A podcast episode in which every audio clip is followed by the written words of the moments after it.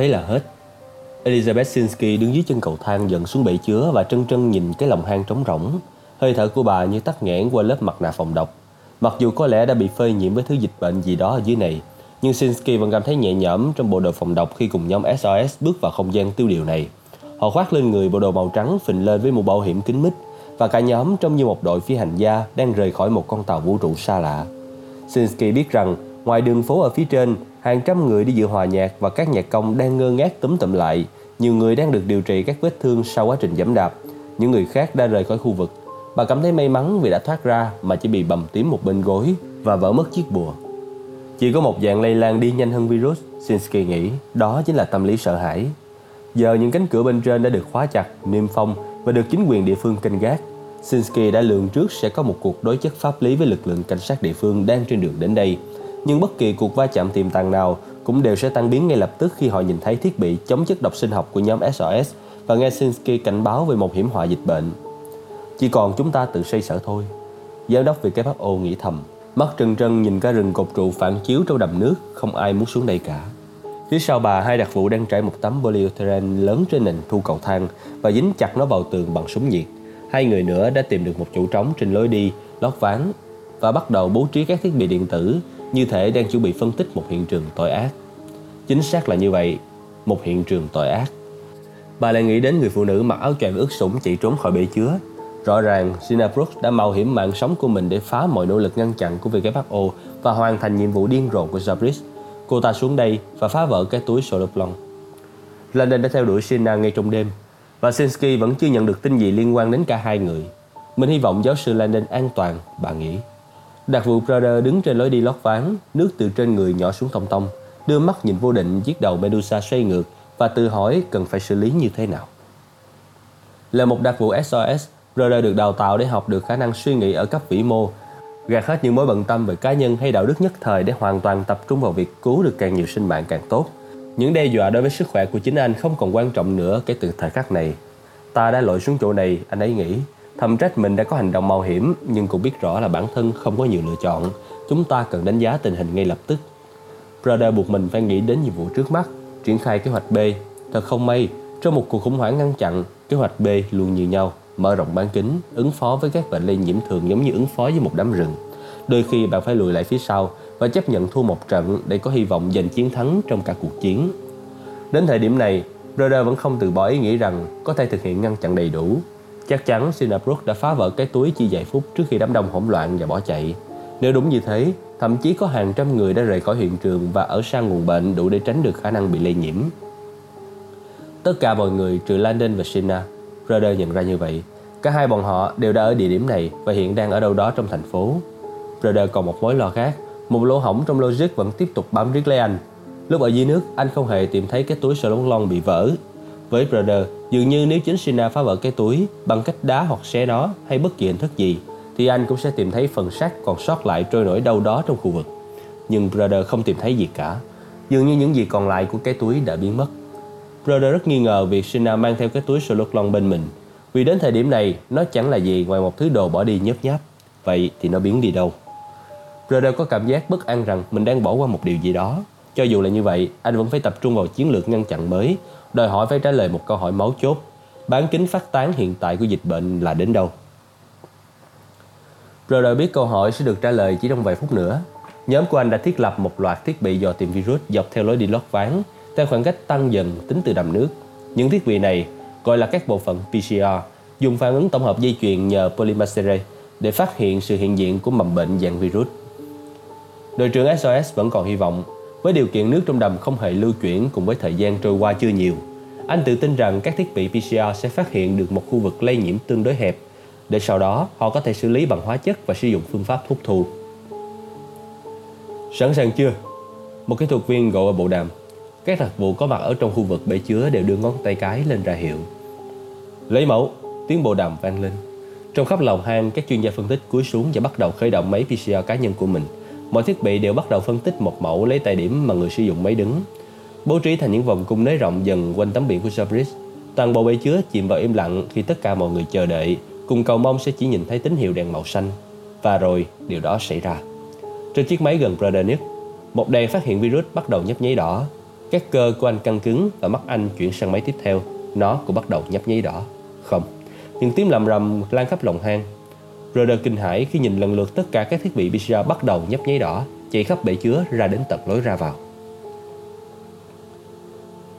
Ôi lạy chúa, anh nghĩ thầm. Cả một loạt đèn đỏ phát hiện virus đang nhấp nháy đã vẽ lên một bức tranh không thể nhầm lẫn. Bán kính lây nhiễm rất rộng, toàn bộ khu vực bể chứa đang tràn ngập virus.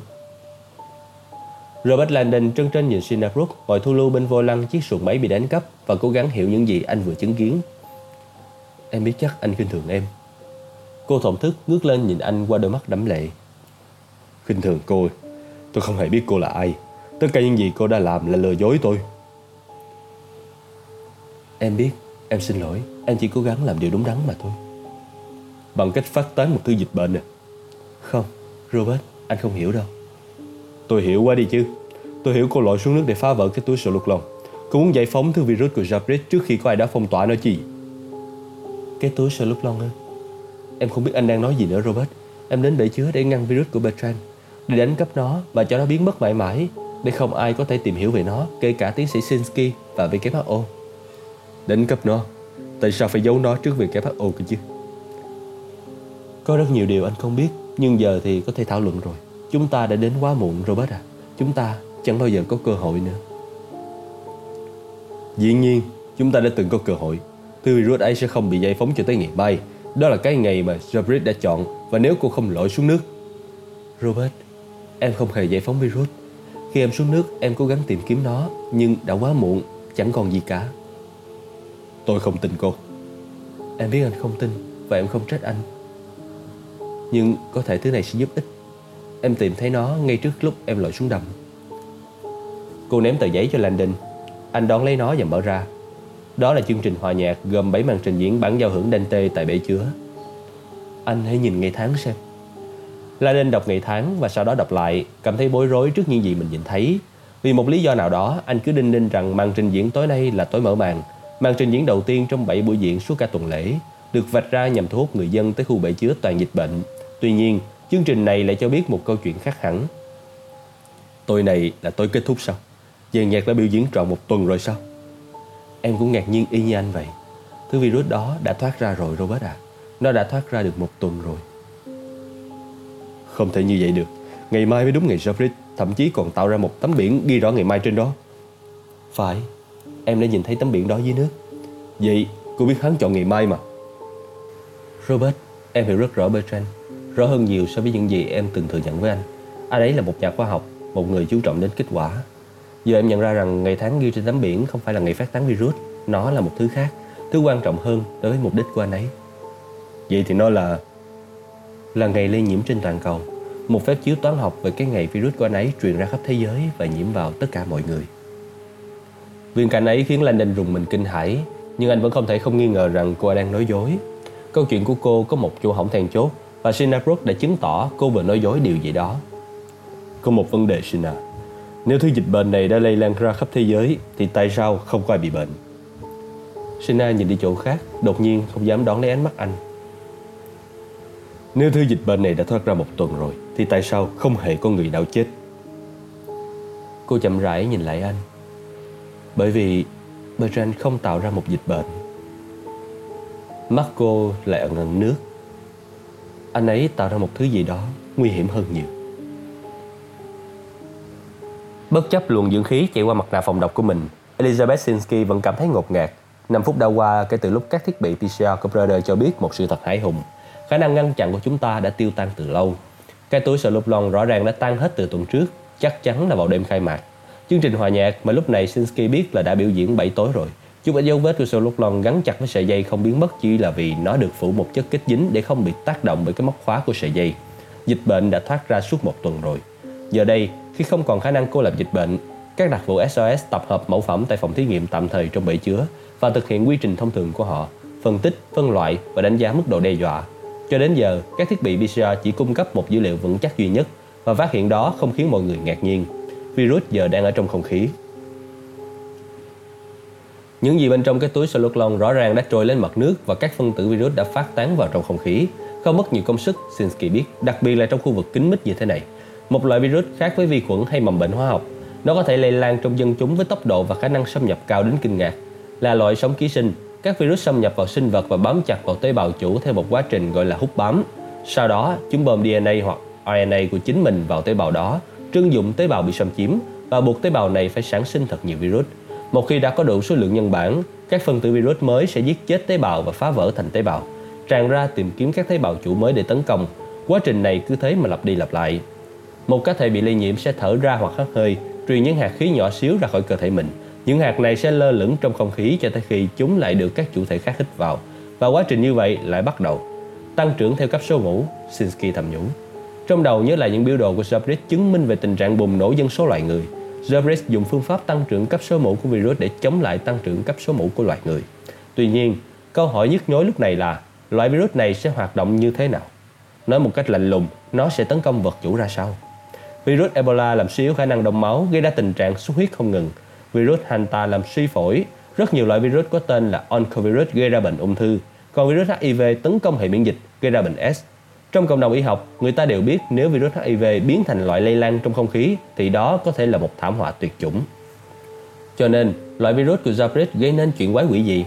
Cho dù nó gây ra gì thì cũng phải có thời gian mới thấy được những hậu quả và các bệnh viện gần đây đều chưa thông báo trường hợp bệnh nhân nào có những triệu chứng bất thường. Nôn nóng muốn biết câu trả lời, Sensky tiến lại phía phòng thí nghiệm. Bà nhìn thấy Brother đứng gần cầu thang vì tín hiệu trên điện thoại di động rất yếu. Anh đang nói chuyện với ai đó bằng giọng khẩn trương. Bà tiến vội lại, đến nơi vừa lúc anh kết thúc cuộc trò chuyện. Được, đã hiểu. Một lần nữa thì không biết nói sao để nhấn mạnh mức độ tuyệt mật của thông tin này. Đến lúc này chỉ còn trong giờ anh mà thôi. Gọi lại cho tôi khi anh có thêm thông tin. Cảm ơn. Có chuyện gì vậy? Tôi vừa nói chuyện với một người bạn cũ là chuyên gia virus hàng đầu tại CDC ở Atlanta. Anh thông báo cho CDC mà chỉ được phép của tôi sao? Tôi thực hiện cuộc gọi trên tư cách cá nhân. Người bạn của tôi sẽ rất kín tiếng và chúng ta cần thêm nhiều dữ liệu khác chứ không phải chỉ trông vào cái phòng thí nghiệm tạm thời này. Sinsky liếc nhìn mấy đặc vụ SOS đang lấy mẫu nước và lúi húi bên các thiết bị điện tử cầm tay. Anh ấy nói đúng. Người bạn của tôi CDC đang có mặt trong một phòng thí nghiệm vi sinh có đầy đủ trang thiết bị và đã xác nhận sự tồn tại của một mầm bệnh do virus có khả năng lây lan cực mạnh và chưa bao giờ được biết đến. Khoan đã, làm sao anh cung cấp mẫu cho anh ta nhanh như vậy được? Tôi không cung cấp. Anh ta đã kiểm tra máu của chính mình. Chỉ trong khoảnh khắc, Shinsky đã hiểu ra tất cả. Nó đã lan ra khắp toàn cầu. Landon đi chậm chậm, cảm thấy mất phương hướng một cách lạ lùng, như thể đang đi qua một cơn ác mộng cực kỳ sống động. Còn thứ gì nguy hiểm hơn cả một đại dịch chứ? Sina không nói gì thêm kể từ lúc leo lên khỏi chiếc xuồng và ra hiệu cho Landon theo mình rời khỏi cầu cảng, đi dọc một lối đi rải sỏi vắng vẻ đến xa bờ nước và đám đông. Mặc dù Sina đã thôi khóc, nhưng Landon vẫn cảm thấy cả một cơn bão lòng đang hình thành trong cô. Anh nghe thấy những tiếng còi rít lên lanh lảnh phía xa, nhưng Sina có vẻ không chú ý. Cô trân trân nhìn xuống đất, dường như đang bị thôi miên bởi tiếng sỏi lạo xạo nhịp nhàng dưới chân họ. Họ tiến vào một công viên nhỏ và Sina dẫn anh tới một lùm cây rậm, nơi họ có thể lánh xa thế giới. Đến đây, họ ngồi lên một băng ghế nhìn xuống nước. Ở bên bên kia, tháp Galata cổ kính sáng lấp lánh phía trên những khu nhà im ắng trên triền đồi. Từ đây, thế giới bình yên đến kỳ lạ. Lenin hình dung ra nó khác xa với những gì có lẽ đang diễn ra ở bể chứa nước. Anh cho rằng đến giờ này, hẳn nhóm SOS cũng đã nhận ra họ đến quá muộn và không thể ngăn chặn được dịch bệnh nữa. Bên cạnh anh, Sina đăm đăm nhìn ra biển, Em không có nhiều thời gian Robert Cuối cùng thì chính quyền cũng sẽ đoán ra em đã đi đâu Nhưng trước khi họ làm như vậy Em cần anh nghe toàn bộ sự thật này Laden im lặng gật đầu Sena gạt nước mắt và đổi tư thế Để có thể đối diện hoàn toàn với anh. Bertrand Jacques Anh ấy là tình yêu đầu của em. Anh ấy trở thành người dẫn dắt em. Chuyện này tôi đã được nghe kể rồi, Sina. Cô giật mình nhìn anh Nhưng vẫn tiếp tục nói Như thể sợ sẽ đánh mất động lực của mình. Em gặp anh ấy ở cái tuổi dễ rung động Và những ý tưởng cùng tri thức của anh ấy làm em mê mẩn, Giống như em. Bertrand tin rằng loài người chúng ta đang đứng trên bờ vực diệt vong. Rằng chúng ta đang đối mặt với một kết cục đáng sợ. Cái kết cục đang lao tới chúng ta còn nhanh hơn những gì bất kỳ ai trong chúng ta dám chấp nhận. Toàn bộ tuổi thơ của em Em muốn cứu lấy thế giới. Và tất cả những gì người ta nói với em là Cô không thể cứu thế giới. Cho nên đừng hy sinh hạnh phúc của mình để làm việc đó. Rồi em gặp Bertrand. Một con người xuất chúng, điển trai. Anh ấy không chỉ nói với em rằng việc cứu thế giới là khả thi Mà còn nói rằng thực hiện việc đó là nhu cầu đạo đức. Anh ấy giới thiệu với em cả một cộng đồng những con người có cùng chính kiến Những con người với tri thức và năng lực phi thường Những con người thật sự có thể thay đổi tương lai lần đầu tiên trong đời mình em không còn cảm thấy cô độc nữa Robert. La nên khẽ mỉm cười, cảm nhận được nỗi đau trong những lời của cô. Trong đời mình, em đã phải gánh chịu một số việc kinh khủng. Nhưng điều em gặp phải làm sao trong quá khứ. Dạ có lẽ đó là lý do tại sao điều duy nhất giúp em đi tới chính là tin rằng chúng ta có thể làm được tốt hơn hiện tại, có thể hành động để tránh một tương lai thảm khốc. Cô dứt khỏi ánh mắt của anh và đưa bàn tay lóng ngóng xoa lớp da đầu nhẵn nhụi trước khi định thần và ngoảnh lại nhìn. Và Bertrand cũng tin là như vậy phải không? Đúng vậy. Bertrand có niềm tin vô hạn dành cho nhân loại. Anh ấy là một người theo phong trào siêu nhân học có niềm tin rằng chúng ta đang sống ở ngưỡng cửa của một kỷ nguyên hậu nhân loại tươi sáng. Một kỷ nguyên của biến đổi thật sự. Anh ấy có tư duy của một nhà vị lai, có đôi mắt nhìn ra con đường mà rất ít người có thể hình dung nổi. Anh ấy hiểu sức mạnh ghê gớm của công nghệ và tin rằng chỉ vài thế hệ nữa, loài người chúng ta sẽ trở thành một loài động vật hoàn toàn khác được tăng cường về mặt di truyền để khỏe hơn, thông minh hơn, mạnh mẽ hơn và thậm chí là nhân ái hơn. Ngoài trừ một vấn đề, anh ấy không nghĩ rằng chúng ta sống được đủ lâu với tư cách một giống loài để thực hiện được khả năng đó. Là do tình trạng quá tải dân số. Thảm họa theo thuyết Malthus. Bertrand thường nói với em là anh ấy cảm thấy giống như Thánh George cố gắng hạ gục con quái vật địa phủ. Medusa có phải không?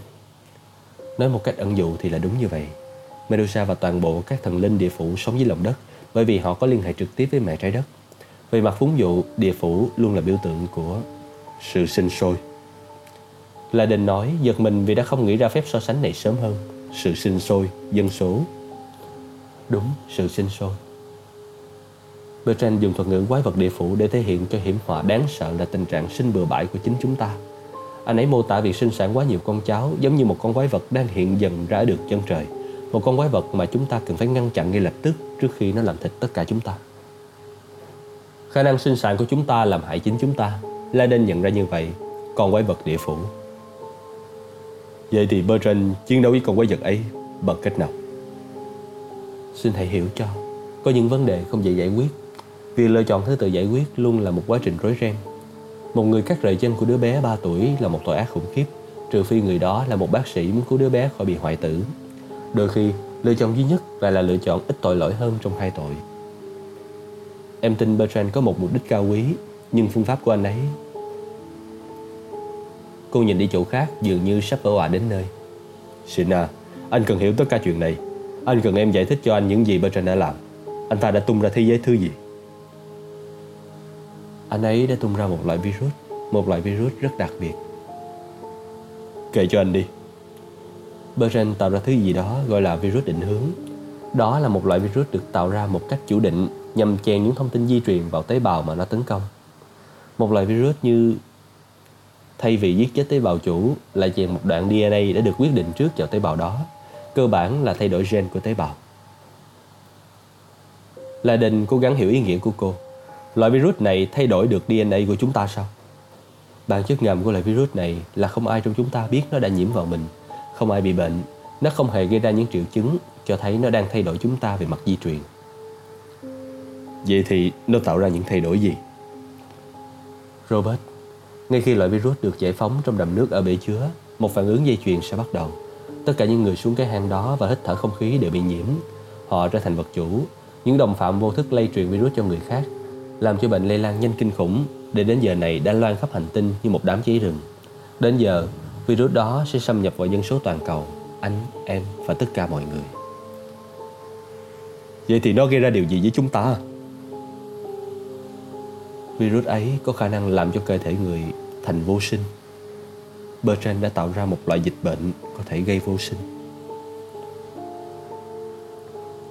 Những lời của cô tác động mạnh đến Landon. Một loại virus làm cho chúng ta vô sinh sao? Landon biết rằng có tồn tại những loại virus có thể gây vô sinh, nhưng một loại bệnh dịch lây lan nhanh trong không khí có thể làm ra như vậy bằng cách thay đổi chúng ta về mặt di truyền, dường như chỉ có ở thế giới khác, một xã hội đọa đầy giả tưởng kiểu Orwell. Bertrand thường đưa ra lý thuyết về một loại virus như thế này. Nhưng em chưa bao giờ nghĩ anh ấy sẽ tìm cách tạo ra nó. Lại càng không thể thành công. Khi em nhận được lá thư của anh ấy và biết được những gì anh ấy đã làm em đã rất sốc. Em ra sức tìm anh ấy van nài anh ấy hủy bỏ công trình của mình. Nhưng em đã đến quá trễ. Khoan đã. Nếu loại virus làm cho tất cả mọi người trên trái đất trở thành vô sinh, thì sẽ không thể có thế hệ mới và loài người sẽ bắt đầu chết dần ngay tức thì. Đúng vậy, trừ phi tuyệt chủng không phải là mục tiêu của Bertrand, mà ngược lại thực tế là vậy. Và đó là lý do tại sao anh ấy tạo ra một loại virus hoạt động ngẫu nhiên, virus hỏa ngục. Mặc dù lúc này virus đã lây nhiễm vào toàn bộ DNA của loài người và sẽ truyền cho tất cả chúng ta từ thế hệ này trở đi, nhưng nó sẽ chỉ hoạt động ở một tỷ lệ người rất nhỏ. Nói cách khác, loại virus này hiện có trong tất cả mọi người trên trái đất, nhưng nó sẽ chỉ gây vô sinh ở một bộ phận dân số được lựa chọn ngẫu nhiên mà thôi. Bộ phận nào? La Đình nghe rõ chính mình thốt lên, đầy vẻ hoài nghi khi đặt ra câu hỏi như vậy. Như anh đã biết, Bertrand rất lưu tâm đến cái chết đen. Đại dịch đã giết chết một phần ba dân số châu Âu, không phân biệt ai cả. Anh ấy tin rằng tự nhiên biết cách chọn lọc. Khi tính toán tỷ lệ vô sinh, anh ấy đã rất phấn khởi khi phát hiện ra rằng tỷ lệ tử vong 1 phần 3 do bệnh dịch hạch dường như là tỷ lệ chính xác cần thiết để bắt đầu sàng lọc dân số loài người theo một tốc độ có thể điều khiển được. Cái chết đen làm vơi dân số và mở đường cho thời kỳ phục hưng. Và Bertrand tạo ra virus hỏa ngục như một dạng chất xúc tác hiện tại cho quá trình phục hồi toàn cầu. Một cái chết đen theo thuyết siêu nhân học. Điểm khác biệt nằm ở chỗ những người bị mắc bệnh thay vì tử vong sẽ chỉ bị vô sinh. Gia định rằng virus của Bertrand phát huy tác dụng thì giờ đây một phần ba dân số thế giới không còn khả năng sinh sản. Và luôn luôn có một phần ba dân số sẽ tiếp tục vô sinh. Ảnh hưởng cũng sẽ giống như tác động của một gen lằn, tức là di truyền cho tất cả con cháu, nhưng chỉ gây ảnh hưởng đến một tỷ lệ nhỏ trong số họ mà thôi. Trong lá thư gửi cho em, Bertrand đầy tự hào nói rằng anh ấy coi virus hỏa ngục là một giải pháp rất nhân văn cho vấn đề quá tải dân số. So với mức độ nguy hiểm của cái chết đen, thì em phải thừa nhận cách tiếp cận này ít nhiều nhân hậu. Sẽ không có chuyện các bệnh viện quá tải người bệnh và người hấp hối. Không có những xác chết thối rữa trên đường phố và cũng không có những người sống sót trong đau đớn trước cái chết của người thân yêu. Chỉ đơn giản là con người sẽ không có nhiều con cái. Hành tinh của chúng ta sẽ trải qua một giai đoạn suy giảm liên tục tỷ lệ sinh cho tới khi đường công dân số thay đổi và tổng số dân của chúng ta bắt đầu giảm xuống. Kết quả sẽ hiệu nghiệm hơn hẳn dịch hạch, chỉ là để khống chế số lượng của con người, tạo ra xu hướng đi xuống tạm thời trên đồ thị dân số. Với hỏa ngục, Bertrand tạo ra một giải pháp lâu dài, một giải pháp vĩnh viễn, một giải pháp siêu nhân học. Anh ấy là một chuyên gia di truyền kiểu phôi. Anh ấy giải quyết các vấn đề ở cấp độ căn nguyên gốc rễ. Như vậy là khủng bố di truyền, nó làm thay đổi con người chúng ta lúc này. Con người chúng ta vẫn luôn như vậy ở cấp độ cơ bản nhất. Bertrand không nhìn nhận mọi việc như thế đâu. Anh ấy ao ước có thể giải quyết được khiếm khuyết cốt tử trong quá trình tiến hóa của nhân loại. Sự thật là loài người chúng ta sinh sản quá nhiều. Chúng ta là một sinh vật mặc dù có trí tuệ vượt trội, song dường như lại không thể kiểm soát được số lượng của chính mình. Không có biện pháp tránh thai tự do, giáo dục hay lệ vận động nào của chính phủ có tác dụng cả. Chúng ta cứ có con, cho dù muốn hay không.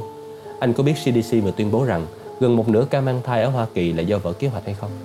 Và những quốc gia kém phát triển, con số đó là hơn 70%. Lenin đã nhìn thấy những số liệu thống kê này trước đó, nhưng chỉ đến lúc này anh mới bắt đầu hiểu ý nghĩa của chúng. Là một giống loài, con người cũng giống như giống thỏ rừng được đưa tới một số đảo ở Thái Bình Dương, có thể sinh sản thoải mái tới mức tự phá hủy hệ sinh thái của chính mình và cuối cùng là tự tuyệt chủng. Bertrand Jarvis đã thiết kế lại giống loài chúng ta, nhằm cố gắng cứu lấy chúng ta, biến cải chúng ta thành loại có tỷ lệ sinh sản thấp. Lenin hít một hơi thật sâu và đăm đăm nhìn ra eo biển Bosporus, cảm thấy lân lân giống như những con tàu đang trôi nổi phía xa. Những tiếng còi hụ vẫn càng lúc càng to, đang vọng lại từ phía cầu cảng. Và Landon cảm thấy thời gian đang cạn dần. Điều khủng khiếp nhất không phải là virus hỏa ngục gây ra tình trạng vô sinh, mà là nó có khả năng làm điều đó. Một virus định hướng tồn tại trong không khí là một bước tiến vượt bậc, vượt xa thời đại nhiều năm. Bertrand bỗng chốc đưa chúng ta thoát khỏi thời kỳ tâm tối của điều khiển di truyền và đẩy chúng ta tiến nhanh vào tương lai. Anh ấy đã mở khóa quá trình tiến hóa và cho nhân loại khả năng định nghĩa lại giống loài của mình bằng những hành động có quy mô và ảnh hưởng sâu rộng. Pandora đã thoát ra khỏi hộp chứa và không thể nhốt nó trở lại được nữa. Bertrand đã tạo ra chìa khóa để thay đổi loài người và nếu các chìa khóa đó rơi vào những bàn tay không xứng đáng thì khi đó xin Chúa phù hộ chúng ta. Công nghệ này đáng lẽ không bao giờ được tạo ra. Ngay khi em đọc bức thư của Bertrand giải thích cách anh ấy đạt được mục tiêu của mình, em đã đốt nó đi. Sau đó em thề tìm cho ra virus của anh ấy và phá hủy mọi vết tích của nó. Anh không hiểu. Nếu em muốn tiêu diệt loại virus đó, tại sao em lại không hợp tác với tiến sĩ Sinsky và WHO Lẽ ra em nên gọi cho CDC hay ai đó. Anh nghĩ một cách nghiêm túc xem. Các cơ quan chính phủ là những chủ thể cuối cùng trên trái đất Nên được trao quyền tiếp cận với công nghệ này. Hãy nghĩ về điều đó, anh Robert ạ. À. Trong suốt lịch sử loài người, Mọi công nghệ mang tính đột phá, từng được giới khoa học nghĩ ra, Đều bị biến thành vũ khí. Từ hỏa khí đơn giản tới năng lượng nguyên tử, Và gần như luôn nằm trong tay các chính phủ mạnh. Anh nghĩ các vũ khí sinh học của chúng ta từ đâu mà ra? Chúng khơi nguồn từ những nghiên cứu được thực hiện tại các địa điểm như WHO và CDC đấy. Công nghệ của Bertrand, một loại virus dịch bệnh được sử dụng như một phần tử mang thông tin di truyền, là thứ vũ khí hùng mạnh nhất từng được tạo ra. Nó mở đường cho những điều kinh khủng mà chúng ta thậm chí không thể hình dung nổi, kể cả những vũ khí sinh học có mục tiêu. Hãy thử hình dung ra một loại dịch bệnh chỉ tấn công vào những người mà mã di truyền có chứa những tín hiệu chủng tộc nhất định. Điều đó có thể giúp thực hiện việc loại trừ chủng tộc quy mô lớn ở cấp độ di truyền. Anh hiểu những lo lắng của em Sina, anh hiểu. Nhưng công nghệ này cũng có thể sử dụng cho những điều tốt đẹp mà. Lẽ nào phát hiện này không phải là một may mắn bất ngờ cho lĩnh vực y học di truyền, một con đường mới để thực hiện tiêm chủng toàn cầu chẳng hạn? Có lẽ là như vậy, nhưng rất tiếc, em đã đủ kinh nghiệm để nhận ra những điều tệ hại nhất từ những con người nắm giữ quyền lực. Phía xa, La Đinh nghe thấy tiếng rền vang của một chiếc trực thăng đang phá tan bầu không khí. Anh dội mắt qua những tán cây về phía chợ gia vị và thấy những ánh đèn của một chiếc máy bay đang lượn phía trên khu đồi, bay nhanh về phía cầu cảng. Em cần phải đi. Anh nghĩ em có thể đi bộ qua cầu. Và từ đó tới... Em không được đi, Sina. Robert, em quay lại bởi vì em cảm thấy em nợ anh một lời giải thích. Giờ thì anh đã có rồi mà. Không, Sina. Em quay lại bởi vì em đã trốn chạy cả đời mình. Và cuối cùng em nhận ra em không thể chạy thêm được nữa. Em còn lựa chọn nào đây? Họ sẽ tống em vào tù ngay khi họ tìm thấy em. Em chẳng làm gì sai trái cả Sina. Em không hề tạo ra loại virus này, cũng không hề giải phóng nó. Đúng, nhưng em đã đi quá xa trong việc ngăn cản Tổ chức Y tế Thế giới tìm ra nó. Nếu không kết thúc mọi chuyện trong một nhà tù Thổ Nhĩ Kỳ, thì em cũng sẽ đối mặt với một tòa án quốc tế nào đó với tội danh khủng bố sinh học. Khi tiếng động cơ trực thăng nghe to hơn, Laden nhìn về cầu cảng phía xa. Chiếc máy bay đang lơ lửng tại chỗ, cánh quạt khuấy tung nước trong khi ánh đèn pha của nó quét qua những chiếc thuyền. Trong Sina như sẵn sàng lao đi bất cứ lúc nào. Nghe đây, anh biết em đã trải qua quá nhiều việc và anh biết em sợ, nhưng em cần nghĩ đến một bức tranh lớn hơn. Bertrand tạo ra loại virus này, còn em thì cố gắng ngăn chặn nó. Nhưng em đã thất bại. Đúng, giờ loại virus đó đã thoát ra. Cộng đồng khoa học và y học sẽ cần phải hiểu nó một cách đầy đủ. Em là người duy nhất biết rõ về nó. Có lẽ là có cách để vô hiệu hóa nó hoặc làm gì đó để chuẩn bị. Gina, thế giới này cần biết những gì em biết. Em không thể biến mất được. Giờ thì thân hình mạnh dẻ của Gina rung lên bần bật, như thể toàn bộ nỗi đau khổ và tâm trạng không chắc chắn vỡ òa. Robert, em em không biết phải làm gì. Em thậm chí không biết mình là ai. Hãy nhìn em đi. Em đã biến thành một con quái vật. Làm sao mà em có thể đối diện với? lai đình bước tới và vòng tay quanh người cô. Anh cảm nhận được cơ thể của cô rung lên. Cảm nhận được sự mỏng manh của cô truyền qua ngực mình. Anh khẽ thì thầm vào tay cô. Shina, anh biết em muốn bỏ đi, nhưng anh sẽ không để em đi. Sớm muộn em cũng cần học cách tin tưởng một ai đó. Em không thể, em không chắc phải làm như thế nào nữa. Em hãy bắt đầu từ những điều nhỏ thôi một bước đầu tiên đơn giản. Hãy tin anh. Tiếng va chạm chói tai của kim loại vang rền khắp khoang chiếc máy bay vận tải C-130 không có cửa sổ. Khiến thị trưởng bật dậy. Bên ngoài, ai đó đang đập bắn súng vào cửa máy bay và đòi vào trong. Tất cả mọi người ngồi yên. Họ là cảnh sát Thổ Nhĩ Kỳ. Họ vừa tiếp cận máy bay. Thị trưởng và Ferris nhìn nhau thật nhanh. Căn cứ vào những cuộc gọi hoảng hốt của những nhân viên WHO trên khoang máy bay, thị trưởng linh cảm rằng nhiệm vụ ngăn chặn của họ đã thất bại. Jabrit đã thực hiện được kế hoạch của hắn. Ông ta nghĩ thầm và có sự góp phần của mình. Bên ngoài cửa máy bay, những tiếng nói đầy quyền lực bắt đầu vang lên bằng tiếng Thổ Nhĩ Kỳ. Thị trưởng đứng dậy. Đừng mở cửa. Anh chàng phi công dừng sững lại nhìn thị trưởng. Tại sao lại không chứ? WHO là một tổ chức quốc tế và chiếc máy bay này là một lãnh thổ có chủ quyền. Nhưng mà thưa ông, chiếc máy bay này đang đổ tại một sân bay Thổ Nhĩ Kỳ và trừ khi nó rời khỏi không phận Thổ Nhĩ Kỳ, còn không nó vẫn chịu sự điều khiển của luật pháp nước này. Người phi công tiến tới lối thoát và mở toan cửa ra.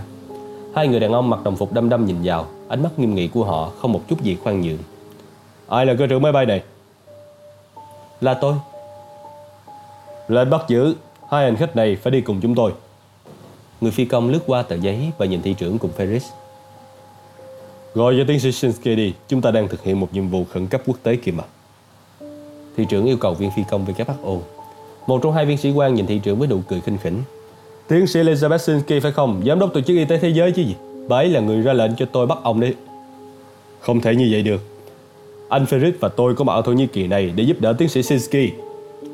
Vậy thì ông làm việc đó chưa được tốt rồi. Tiến sĩ Sinsky đã liên hệ với chúng tôi và nói rõ cả hai vị là những kẻ âm mưu trong một kế hoạch khủng bố sinh học trên lãnh thổ Thổ Nhĩ Kỳ. Cả hai vị sẽ đến trụ sở để thẩm vấn. Tôi đề nghị được gọi luật sư 30 giây sau, Thị trưởng và Ferris đã bị còng tay lôi qua hai hàng ghế và bị ấn vào khoang sau của một chiếc ô tô mui kính màu đen. Chiếc xe lao vụt đi, lướt qua đường băng tới một góc khuất của sân bay. Nó dừng lại bên một dãy hàng rào lưới thép mỏng đã bị cắt thủng và kéo rộng ra cho dễ đi qua. Khi qua hỏi hàng rào ngoài, chiếc xe băng qua một vùng đất trống bụi bặm chứa máy móc của máy bay hỏng và đổ lại gần một tòa nhà dịch vụ đã cũ. Hai người đàn ông mặc đồng phục nhảy ra khỏi xe và nhìn toàn khu vực. Thấy hài lòng vì không bị theo đuôi, họ lột bỏ đồng phục cảnh sát và ném sang một bên. Sau đó họ giúp Ferris và thị trưởng ra khỏi xe và tháo còng tay cho hai người. Thị trưởng xoa xoa cổ tay, nhận ra mình cũng chẳng thể làm gì khi bị bắt giam. Chìa khóa xe dưới đệm. Một trong hai đặc vụ nói, giơ tay ra hiệu về phía một chiếc xe tải trắng đậu gần đó. Có một túi vải ghế sau với đầy đủ các thứ ngài yêu cầu, giấy tờ đi lại, tiền mặt, điện thoại trả trước, quần áo cùng một vài thứ khác mà chúng tôi nghĩ có thể ngài cần. Cảm ơn, các anh cười lắm. Được đào tạo đâu ra đấy thôi, thưa ngài. Nói xong, hai người đàn ông Thổ Nhĩ Kỳ lại leo lên chiếc xe mui kính màu đen và phóng đi. Sinsky sẽ không bao giờ để mình đi thoát, thị trưởng tự nhủ. Cảm nhận rõ điều đó khi bay tới Istanbul. Thị trưởng đã gửi thư điện tử cầu cứu cho chi nhánh địa phương của consortium, nói rõ rằng ông ta và Ferris cần thoái lui. Ngài có nghĩ bà ta sẽ truy đuổi chúng ta không? Ferris hỏi. Sinsky hả? Chắc chắn rồi, mặc dù tôi cho rằng lúc này bà ấy còn những mối bận tâm khác. Hai người leo lên chiếc xe tải trắng và thị trưởng lục kỹ tất cả những thứ bên trong túi vải, sắp xếp mọi giấy tờ theo trật tự. Ông ta lôi ra một cái mũ bóng chày và đội lên đầu. Phía trong mũ, ông ta nhìn thấy một chai rượu Highland Park nhỏ. Mấy tay này thật sự rất được. Thị trưởng nhìn thứ chất lỏng mà hữu phách, tự nhủ mình rằng cần phải đợi cho tới ngày mai. Thế rồi ông ta lại nhớ đến cái túi Soluklon của Jabris và tự hỏi ngày mai sẽ như thế nào. Mình đã phá bỏ nguyên tắc cốt tử của mình.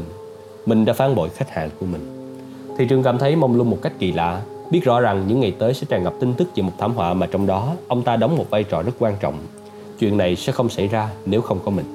Lần đầu tiên trong đời, ông ta thấy rằng việc tỏ ra không biết gì không còn là nền tảng đạo đức nữa. Những ngón tay ông ta bóc lớp niêm phong trên chai Scott. Tận hưởng thôi, ông ta tự nhủ. Đằng nào chẳng vậy, những ngày tháng của mày đã được đánh số. Thị trưởng uống một hơi dài, thưởng thức vị cây nóng trong cổ họng.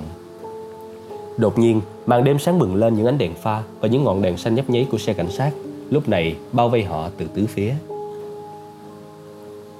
Thị trường cuốn cuồng nhìn tứ phía và sau đó ngồi yên như tượng đá, không còn lối thoát nữa rồi. Khi những sĩ quan cảnh sát Thổ Nhĩ Kỳ có vũ trang tiến đến gần xe tải, súng dương sẵn sàng, thị trường uống nốt ngụm Highland Park cuối cùng và im lặng giơ tay lên đầu. Lần này ông ta biết những sĩ quan đó không đứng về phía mình. Lãnh sự quán Thụy Sĩ ở Istanbul nằm tại tòa nhà One Leven Plaza trong một tòa cao ốc siêu hiện đại Phần mặt tiền lắp kính xanh lãm của tòa nhà trông như một tảng đá nguyên khối đến từ thời kỳ tương lai nằm trong đại lộ đô thị cổ kính. Gần một tiếng đồng hồ đã trôi qua kể từ lúc Shinsky rời khỏi bể chứa để thiết lập một sở chỉ huy tạm thời tại văn phòng lãnh sự. Các cơ quan tin tức địa phương tràn ngập bản tin về vụ dẫm đạp kinh hoàng trong đêm diễn cuối cùng của bản giao hưởng Dante của Liszt tại bể chứa. Chưa có chi tiết đặc biệt nào được đăng tải, nhưng sự hiện diện của một nhóm y tế quốc tế mặc đồ phòng độc đã làm dấy lên rất nhiều đồn đoán. Shinsky đăm đăm nhìn ra ngoài cửa sổ, ngắm nhìn những ánh đèn thành phố và cảm thấy vô cùng đơn độc. Như một thói quen, bà đưa tay lên tìm chiếc vòng cổ có gắn bùa, nhưng trống không. Chiếc bùa gãy thành hai nửa đang nằm trên mặt bàn làm việc của bà.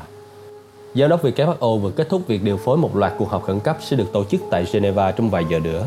Các chuyên gia từ các cơ quan khác nhau đã lên đường và bản thân Shinsky cũng có kế hoạch bay tới đó sớm để thông báo sơ lược tình hình cho họ biết. Thật may, ai đó trong nhóm nhân viên làm đêm đã mang tới cho Shinsky một cốc cà phê Thổ Nhĩ Kỳ thứ thiệt còn nóng hổi. Và bà đã uống hết veo. Một người đàn ông trẻ tuổi trong số nhân viên lãnh sự quán ngó vào qua cánh cửa phòng để gõ của bà. Thưa bà, Robert Landon tìm đến đây để xin gặp bà. Cảm ơn anh. Nhờ anh dẫn ông ấy vào. 20 phút trước, Landon liên hệ với Sinsky bằng điện thoại và giải thích rằng Sinabrook đã lẩn tránh anh, đánh cắp một chiếc xuồng và bỏ trốn ra biển. Sinsky đã nghe được thông tin này từ giới chức, lúc này vẫn đang tìm kiếm khắp khu vực, nhưng cho đến giờ vẫn tay trắng. Bây giờ khi cái dáng cao lớn của Landon hiện ra ở ngưỡng cửa, bà gần như không nhận ra anh. Bộ đồ trên người anh bẩn thỉu, mái tóc đen rối bù, đôi mắt đầy mệt mỏi và trũng sâu. Giáo sư, anh ổn chứ? Tôi đã có những buổi tối thư thái hơn. Xin mời, mời anh ngồi. Bệnh dịch của Zabrit, tôi nghĩ có lẽ nó đã được giải phóng từ một tuần trước. Đúng vậy, chúng tôi có cùng kết luận đó. Chưa có triệu chứng gì được báo lại, nhưng chúng tôi đã tách các mẫu và đang đẩy nhanh quá trình kiểm nghiệm tập trung. Rất tiếc có thể mất vài ngày hoặc hàng tuần mới thực sự hiểu được loại virus này là gì và nó có thể gây ra chuyện gì cho chúng ta. Nó là một loại virus định hướng. Anh nói sao cơ? Sabrit đã tạo ra một loại virus định hướng tồn tại trong không khí có khả năng làm thay đổi DNA của con người. Sinsky bật dậy, sâu văng cả ghế. Không thể như thế được. Điều gì khiến anh khẳng định chuyện như vậy? Là Shinna. Cô ấy nói với tôi nửa giờ trước đây. Sinsky chống tay xuống bàn và trân trối nhìn Landon với vẻ không tin nổi. Cô ta không bỏ trốn sao? Chắc chắn là có. Cô ấy thoát rồi, trên một chiếc xuồng phóng ra biển và cô ấy có thể dễ dàng biến mất mãi mãi. Nhưng cô ấy đã suy nghĩ kỹ càng hơn mọi việc. Cô ấy tự nguyện quay lại. Shinna muốn giúp giải quyết cuộc khủng hoảng này. Moisinski bật lên một tiếng cười khan. Xin thứ lỗi cho tôi nếu tôi không chịu tin tưởng Miko Brook, đặc biệt là khi cô ta đưa ra một tuyên bố cường điệu như vậy. Tôi tin cô ấy, và nếu cô ấy tuyên bố rằng đó là một loại virus định hướng, thì tôi nghĩ tốt hơn cả bà nên xem xét lời nói của cô ấy một cách nghiêm túc. Sinsky bỗng cảm thấy kiệt sức. Đó bà cố gắng phân tích những lời của Landon. Bà đi tới bên cửa và đăm đăm nhìn ra Một loại virus định hướng làm thay đổi DNA cơ. Cái viễn cảnh ấy nghe đáng sợ và không mấy xác thực Nhưng bà phải tự nhận rằng Ở nó có sự logic rất lạ. Nói cho cùng Jabrit là một chuyên gia di truyền Và biết rất rõ rằng chỉ một biến đổi nho nhỏ Trong một gen duy nhất cũng có thể gây ra những hậu quả tai hại cho cơ thể Ung thư, rối loạn chức năng các cơ quan và rối loạn máu Thậm chí một căn bệnh đáng ghét như sơ nang Thứ bệnh khiến nạn nhân chết ngợp trong nước nhầy cũng do một trục trặc rất nhỏ trong một gen điều tiết ở nhiễm sắc thể thứ bảy. Ngày nay các chuyên gia đã bắt đầu điều trị những tình trạng di truyền này bằng các loại virus định hướng sơ đẳng được bơm trực tiếp vào bệnh nhân. Những virus không gây bệnh này được lập trình để di chuyển khắp cơ thể bệnh nhân và lập ra DNA thay thế giúp sửa chữa những phần đã bị tổn thương. Tuy nhiên, ngành khoa học mới mẻ này cũng như tất cả những ngành khoa học khác có mặt trái của nó. Nhưng ảnh hưởng của một virus định hướng có thể tốt hoặc rất có hại, tùy thuộc vào ý định của người tạo ra nó. Nếu một virus được lập trình một cách ác ý để đưa DNA hư hại vào các tế bào khỏe mạnh thì hậu quả thật kinh khủng. Hơn nữa, nếu virus có hại đó lại được tạo ra với khả năng lây lan cao và tồn tại trong không khí thì... Viễn cảnh đó làm cho Sinsky rùng mình. Jabrit nghĩ đến thảm họa di truyền gì không biết. Hắn âm mưu làm giảm dân số như thế nào đây? Shinsky biết rằng việc tìm ra câu trả lời có thể mất hàng tuần. Mã di truyền của con người có chứa cả một mê cung bất tận những khả năng hoán vị hóa học khả năng tìm kiếm toàn bộ mê cung đó với hy vọng tìm cho ra một biến đổi cụ thể của Javrit chẳng khác gì một kim đáy bể, thậm chí còn không biết được cái đáy bể ấy nằm ở hành tinh nào. Bà Elizabeth, giọng nói thông trầm của Landon kéo bà trở lại. Sinsky rời mắt khỏi cửa sổ và nhìn anh. Bà có nghe tôi nói không? Sina muốn tiêu diệt loại virus đó giống như bà vậy. Tôi thật sự nghi ngờ điều đó. Tôi nghĩ bà nên lắng nghe tôi. Không lâu trước khi chết, Jabrit viết một lá thư cho Sina Nói cho cô ấy biết những gì anh ta đã làm. Anh ta nêu đích xác những gì virus này sẽ thực hiện Cách nó tấn công chúng ta Cách nó đạt được mục tiêu của anh ta. Có một bức thư sao? Khi đọc những mô tả của Jabrit về những gì anh ta tạo ra Shina vô cùng kinh hãi. Cô ấy muốn ngăn anh ta. Cô ấy xem thứ virus của anh ta nguy hiểm đến mức không muốn bất kỳ ai tiếp cận được với nó Kể cả Tổ chức Y tế Thế giới Bà không thấy sao? Shina đã cố gắng tiêu diệt virus đó Chứ không phải là giải phóng nó Có một bức thư à Với mọi chi tiết phải không đó là những gì bà Sina nói với tôi.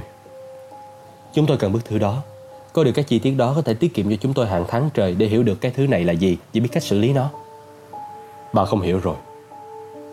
Khi đọc thư của Zabris, Sina rất kinh sợ. Cô ấy đã đốt bỏ nó đi ngay lập tức. Cô ấy muốn bảo đảm không có ai. Cô ta hủy một thứ có thể giúp chúng tôi chuẩn bị cho cuộc khủng hoảng này sao? Và anh muốn tôi tin cô ta à? Tôi biết điều đó rất có vấn đề, nhất là căn cứ vào những hành động của cô ấy. Nhưng thay vì trừng phạt cô ấy, sẽ hữu ích nếu bà nhớ cho rằng Shinra có một trí thông minh tuyệt vời và khả năng ghi nhớ đến kinh ngạc.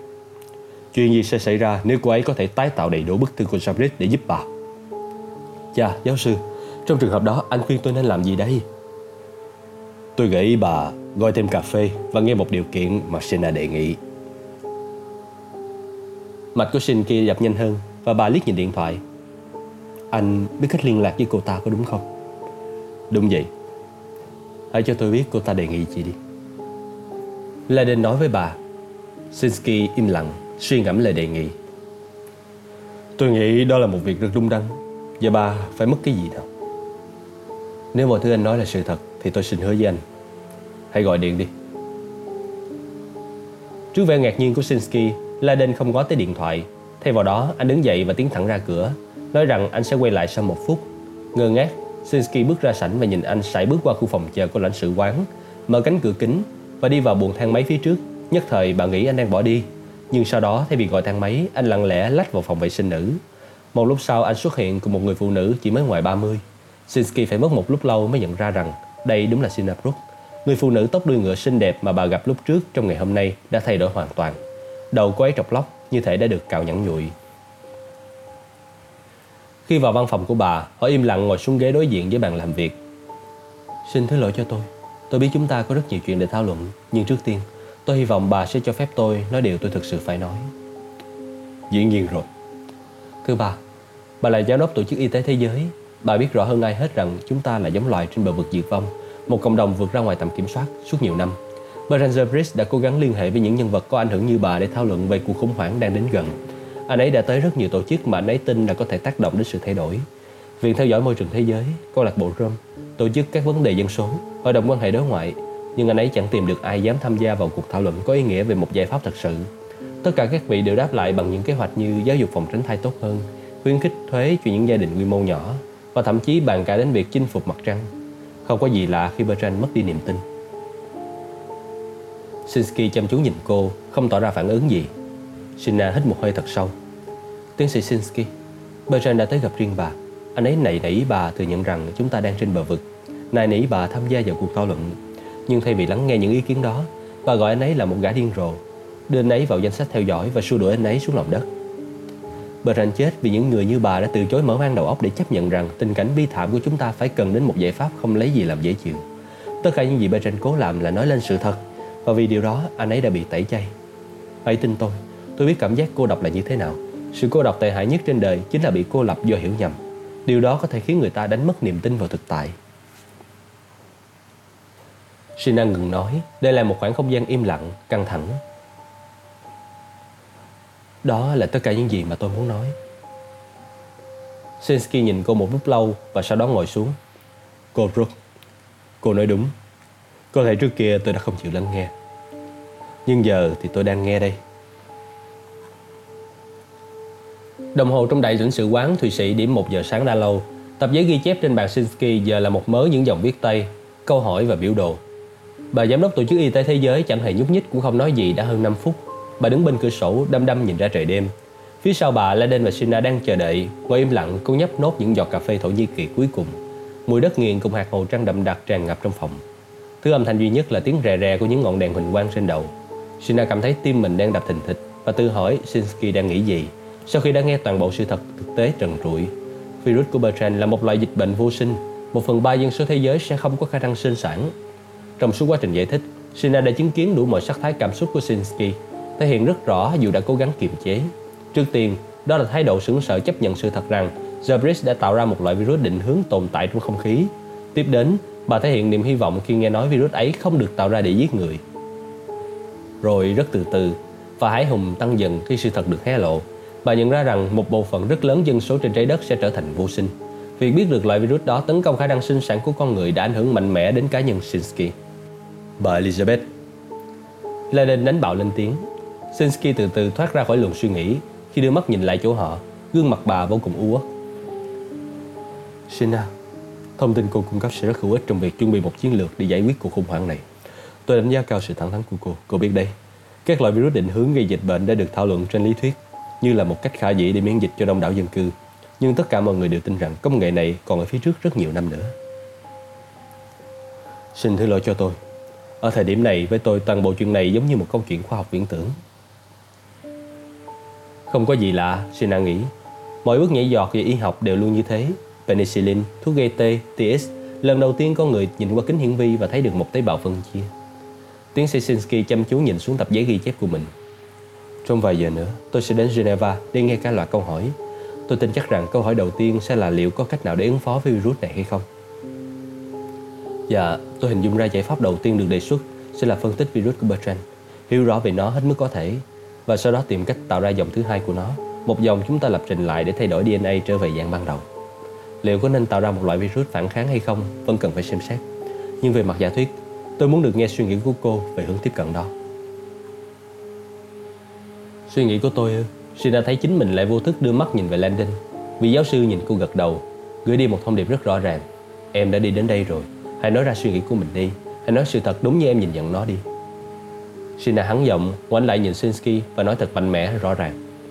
Thưa bà, Với điều khiển di truyền là nơi tôi cùng Bertrand làm việc đã nhiều năm, bà biết đấy. Bộ gen của con người là một kết cấu cực kỳ tinh tế. Một ngôi nhà bằng các lá bài. Chúng ta cần điều chỉnh. Khả năng chúng ta thay đổi nhằm lá bài và khiến mọi thứ đổ sụp càng lớn. Cá nhân tôi tin rằng cố làm lại những gì đã làm là hiểm họa rất lớn. Bertrand là một chuyên gia di truyền với trình độ và tầm nhìn siêu hạng. Anh ấy đi trước các đồng nghiệp nhiều năm. Đến thời điểm này, tôi không dám chắc có ai đó khác dám tiến vào bộ gen người. Hy vọng làm cho nó luôn đúng người. Thậm chí, nếu bà tạo ra một thứ gì đó mà bà nghĩ có thể phát huy tác dụng, thì việc thử nó cũng sẽ cần lây nhiễm lần nữa cho toàn bộ dân số. Rất đúng. Nhưng dĩ nhiên có vấn đề lớn lao hơn. Chúng ta thậm chí có thể không muốn phản kháng lại. Những lời nói của bà khiến Sina ngơ ngác. Tôi xin lỗi. Cô Brooke, có thể tôi không tán thành phương pháp của Bertrand, nhưng cái cách đánh giá của anh ta về tình hình thế giới hoàn toàn chính xác. Hành trình này đang đối mặt với vấn đề quá tải dân số trầm trọng. Nếu chúng ta tìm cách vô hiệu hóa virus của Bertrand mà không có một kế hoạch dự phòng vững vàng, thì chúng ta sẽ chỉ lại trở về vị trí ban đầu mà thôi. Chắc chắn thái độ sừng sốt của Sina thể hiện rất rõ, bởi vì Sinsky cười nhẹ với cô và nói thêm. Không phải là một quan điểm mà cô nghĩ sẽ nghe được từ tôi có đúng không? Giờ thì tôi dám chắc sẽ không trông đợi gì nữa. Vậy thì có lẽ tôi lại làm cô ngạc nhiên lần nữa. Như tôi đã nói lúc trước, các nhà lãnh đạo, những cơ quan y tế hàng đầu trên khắp thế giới sẽ tụ tập ở Geneva chỉ trong vài tiếng nữa để thảo luận về cuộc khủng hoảng này và chuẩn bị một kế hoạch hành động. Tôi không nhớ trong suốt nhiều năm làm việc tại WHO đã từng có một cuộc họp nào lại mang tầm quan trọng lớn lao hơn thế này hay chưa. Sina, tôi muốn cô có mặt bên bàn nghị sự đó. Tôi sao? Tôi không phải là một chuyên gia di truyền. Tôi đã nói với bà mọi điều tôi biết. Mọi thứ tôi phải nói đã nằm trên tập giấy của bà rồi mà. Chưa đủ đâu, Shida. Bất kỳ cuộc thảo luận có ý nghĩa nào về loại virus này đều sẽ cần đến bối cảnh. Tiến sĩ Shinsky và nhóm của bà ấy sẽ cần phát triển một khuôn khổ đạo đức để đánh giá phản ứng của họ trước cuộc khủng hoảng này. Rõ ràng bà ấy tin rằng em là người bổ sung duy nhất có thể giúp ích cho cuộc thảo luận đó. Em e rằng khuôn khổ đạo đức của em sẽ không làm hài lòng với cái WHO đâu. Có thể không. Đó chính là một lý do nữa để em phải có mặt ở đó. Em là thành viên của một thế hệ những nhà tư tưởng mới. Em đưa ra phản đề. Em có thể giúp họ hiểu suy nghĩ của những người có tầm nhìn như Bertrand những cá nhân xuất chúng có niềm tin mạnh mẽ đến mức họ tự mình giải quyết vấn đề. Bertrand không phải là người đầu tiên đâu. Không, và anh ta cũng sẽ không phải là người cuối cùng. Mỗi tháng WHO lại phát hiện ra những phòng thí nghiệm nơi mà các nhà khoa học đang thâm nhập vào những mảng khuất của khoa học, tất cả mọi thứ, từ điều khiển tế bào gốc của con người tới lai tạo những giống lạ. Những giống lai ghép không hề tồn tại trong tự nhiên. Thật rất phiền toái, khoa học tiến bộ nhanh đến mức không ai biết mọi ranh giới được vạch ra ở chỗ nào nữa. Sina phải thừa nhận như vậy chỉ mới gần đây thôi, hai nhà virus học rất được kính nể, Fauci và Kawaoka đã tạo ra một virus H5N1 biến dị độc lực cao, bất chấp ý định thuần túy học thuật của các nhà nghiên cứu. Công trình sáng tạo mới mẻ của họ có khả năng khiến các chuyên gia an ninh sinh học phải cảnh giác và đã gây ra một làn sóng tranh cãi gây gắt trên mạng. Tôi sợ rằng nó sẽ chỉ ngày càng tồi tệ. Chúng ta đang ở ranh giới của những công nghệ mới mẻ đến mức không thể hình dung nổi. Và những triết lý mới nữa. Phong trào siêu nhân học sẽ phát triển từ bí mật thành dòng chính thống một trong những nguyên lý cơ bản của nó là con người chúng ta có nghĩa vụ đạo đức phải tham gia vào quá trình tiến hóa của mình, sử dụng công nghệ của mình để củng cố giống loài, tạo ra những con người tốt hơn, khỏe mạnh hơn, mạnh mẽ hơn, với bộ não hoạt động siêu việt hơn. Mọi thứ rồi sẽ trở thành hiện tượng không còn xa nữa. Và cô không nghĩ rằng những niềm tin như vậy xung đột với quá trình tiến hóa hay sao? Không, con người đã tiến hóa dần dần qua nhiều thiên niên kỷ, sáng tạo ra những công nghệ mới trong suốt chặng đường đó, xoay khúc cây để tạo ra lửa, phát triển nông nghiệp để nuôi sống bản thân, chế ra vaccine để chống lại bệnh tật. Giờ giờ đây, tạo ra những công cụ di truyền giúp điều khiển cơ thể để giúp ta có thể sống sót trong một thế giới đang thay đổi. Tôi tin ngành điều khiển di truyền chỉ là bước đi tiếp theo trong chuỗi dài những tiến bộ của con người mà thôi. Cho nên cô tin chúng ta cần dang rộng vòng tay đón nhận những công cụ này hay sao? Nếu chúng ta không đón nhận chúng thì chúng ta không xứng đáng với cuộc sống, chẳng khác gì những người ăn lông ở lỗ chịu rét đến chết vì sợ lửa. Những lời của cô dường như động lại trong phòng một lúc lâu trước khi có bất kỳ ai lên tiếng. Chính Landon là người phá tan không khí yên ắng. Không phải lỗi thời, nhưng dựa trên lý thuyết của Darwin, anh không thể không đặt câu hỏi về mức độ sáng suốt của hành động tăng tốc quá trình tiến hóa tự nhiên. Robert, ngành điều khiển di truyền không phải là tăng tốc quá trình tiến hóa, nó là một chuỗi sự kiện tự nhiên. Cái anh quên mất chính là quá trình tiến hóa đã tạo ra Bertrand Sabris. Trí tuệ vượt trội của anh ấy là sản phẩm của quá trình mà Darwin đã mô tả, quá trình tiến hóa theo thời gian. Tầm hiểu biết hiếm có của Bertrand đối với di truyền học không phải là một cảm hứng thần thánh vụt đến, đó là sản phẩm của nhiều năm tiến hóa về mặt tri thức của con người. Là đình im lặng, rõ ràng đang suy ngẫm về quan điểm đó. Và là một người tin vào thuyết Darwin, Anh biết rằng tự nhiên luôn tìm ra cách kiểm soát dân số loài người bằng dịch bệnh, nạn đói, lũ lụt. Nhưng để em hỏi anh điều này, lần này lẽ nào tự nhiên lại không thể tìm được một cách khác hay sao? Thay vì giáng xuống chúng ta những thảm họa và thống khổ kinh hoàng, có lẽ tự nhiên thông qua quá trình tiến hóa đã tạo ra một nhà khoa học phát minh ra một phương pháp khác hẳn nhằm giảm bớt dân số chúng ta theo thời gian. Không phải những dịch bệnh, không phải chết chóc, chỉ là một giống loài hài hòa với môi trường của mình. Sina, đã muộn rồi, chúng ta cần phải đi. Nhưng trước khi lên đường, tôi cần nói rõ thêm một điều. Tối nay cô nói đi nói lại với tôi rằng Bertrand không phải là một kẻ xấu, rằng anh ta yêu nhân loại và anh ta chỉ tha thiết cứu loài người, đến mức dám thực hiện những biện pháp táo bạo như vậy. Mục đích biện minh cho phương tiện Sina gật đầu, cô nói Mục đích biện minh cho phương tiện Cô trích dẫn lại câu nói của nhà lý thuyết chính trị người Florence khét tiếng Machiavelli. Vậy hãy cho tôi biết, cô có tin rằng mục đích biện minh cho phương tiện hay không? Cô có tin rằng mục tiêu cứu thế giới của Bertrand đủ cao quý để đảm bảo cho việc giải phóng loại virus này hay không? Không khí im lặng căng thẳng bao trùm căn phòng. Sina không người sát lại bàn, nét mặt đầy thuyết phục. Tiến sĩ Sinsky, như tôi đã nói, tôi tin hành động của Bertrand là rất khinh suất và cực kỳ nguy hiểm. Nếu có thể ngăn chặn được anh ấy, tôi đã làm như vậy ngay lập tức.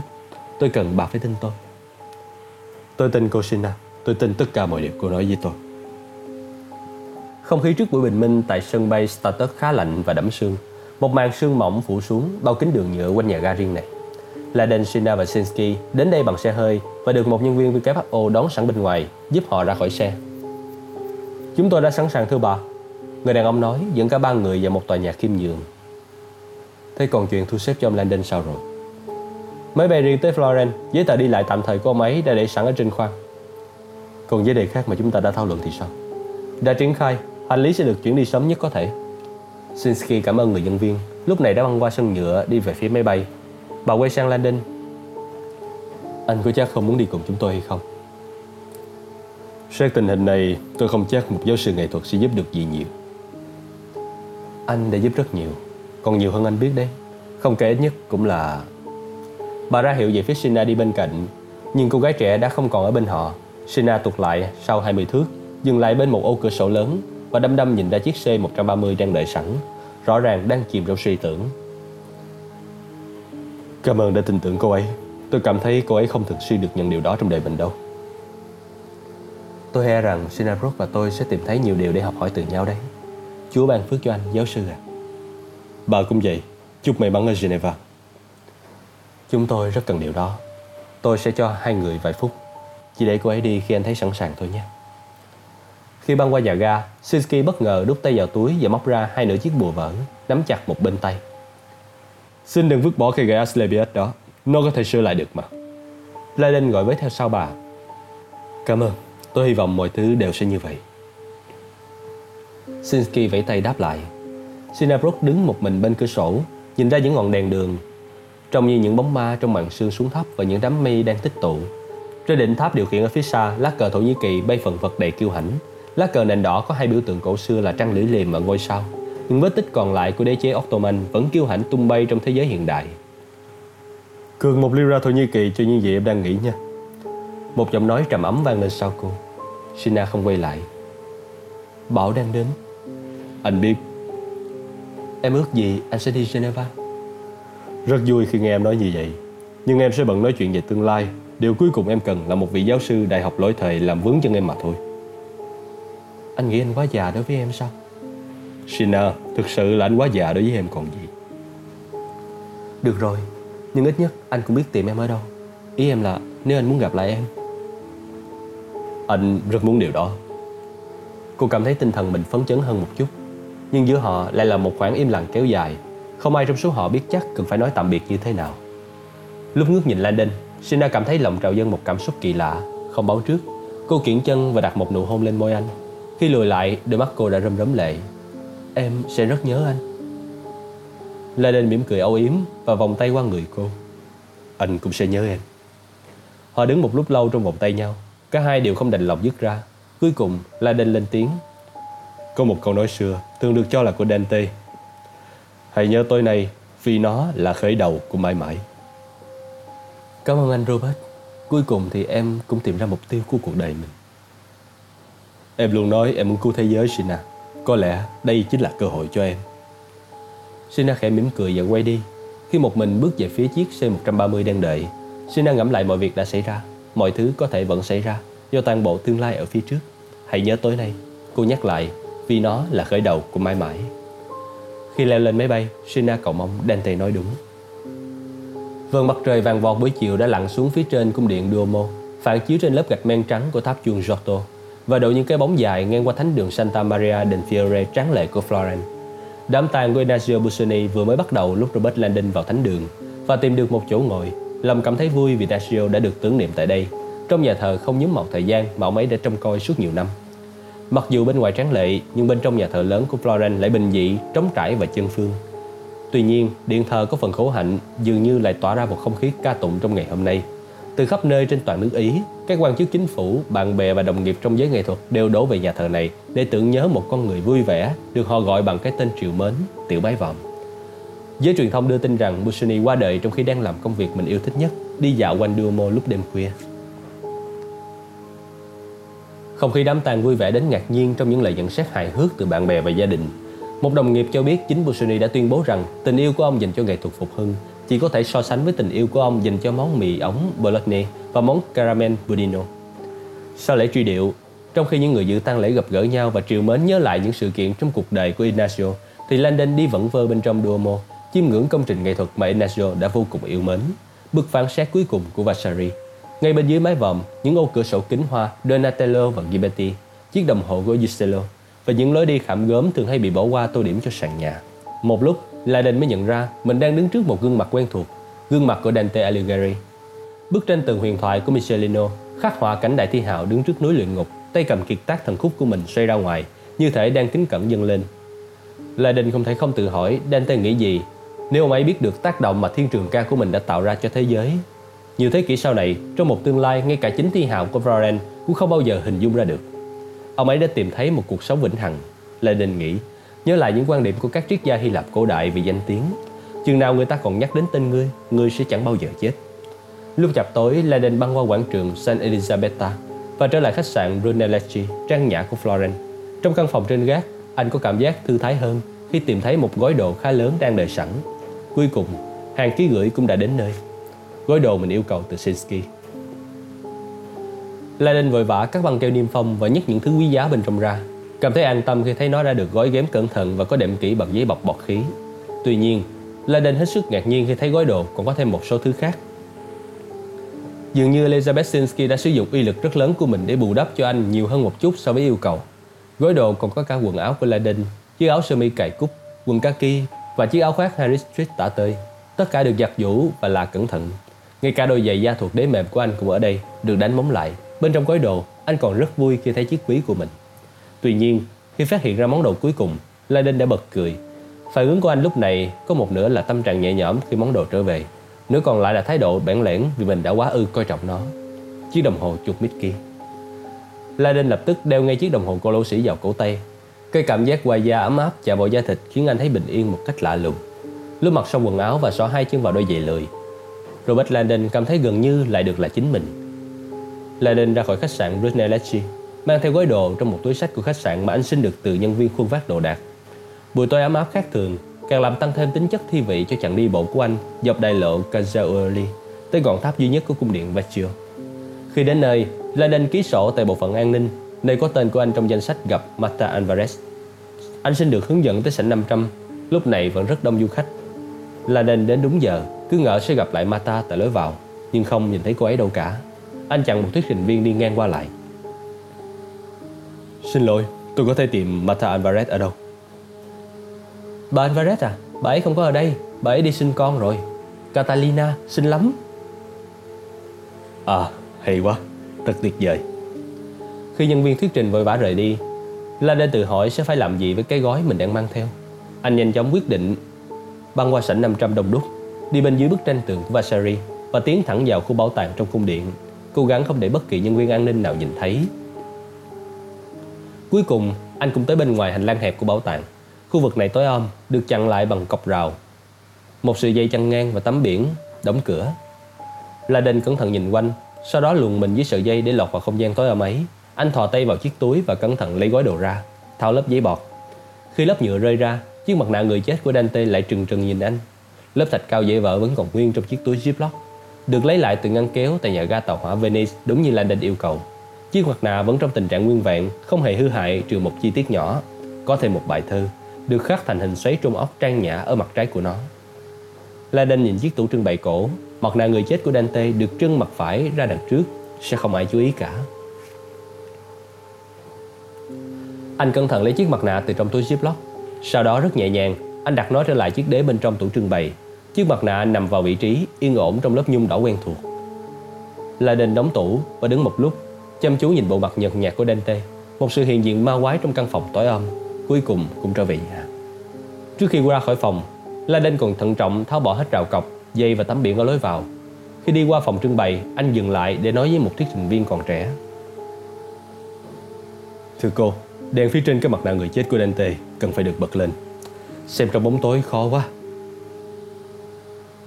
Tôi xin lỗi, nhưng khu trưng bày đó đóng cửa rồi. Mặt nạ người chết của Dante không còn ở đây nữa. Kỳ lạ nhỉ? Tôi vừa xem nó mà. Gương mặt của cô gái tỏ ra hết sức bối rối. Khi cô ấy chạy về phía hành lang, La Đinh lặng lẽ rời khỏi bảo tàng. Bên trên khoảng không mờ tối của vịnh Biscay 12.000 mét, chiếc máy bay hãng Alitalia bay tới Boston đang nắm về phía tây trong một đêm trăng sáng. Trên khoang, Robert Landon ngồi đọc mải mê một bản thần khúc bìa mềm, nhịp điệu du dương của trường ca cùng với tiếng ầm ĩ của động cơ phản lực cuốn anh vào trạng thái thôi miên. Những lời văn của Dante dường như chảy tràn trên trang giấy, ngân nga trong tim anh, như thể chúng được viết ra cho riêng anh vào đúng thời khắc này.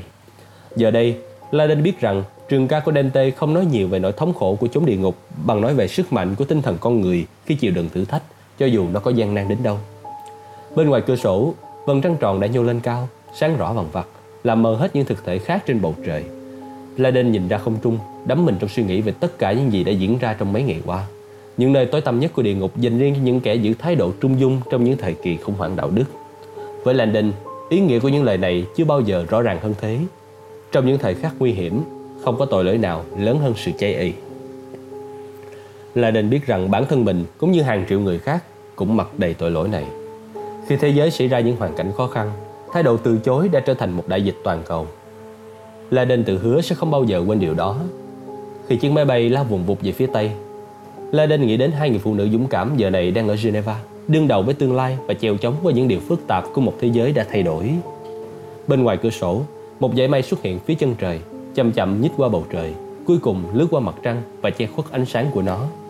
Robert Landon thả người trên ghế, cảm thấy đã đến lúc chập mắt. Khi tắt ngọn đèn phía trên đầu, anh đưa mắt nhìn ra bầu trời lần cuối.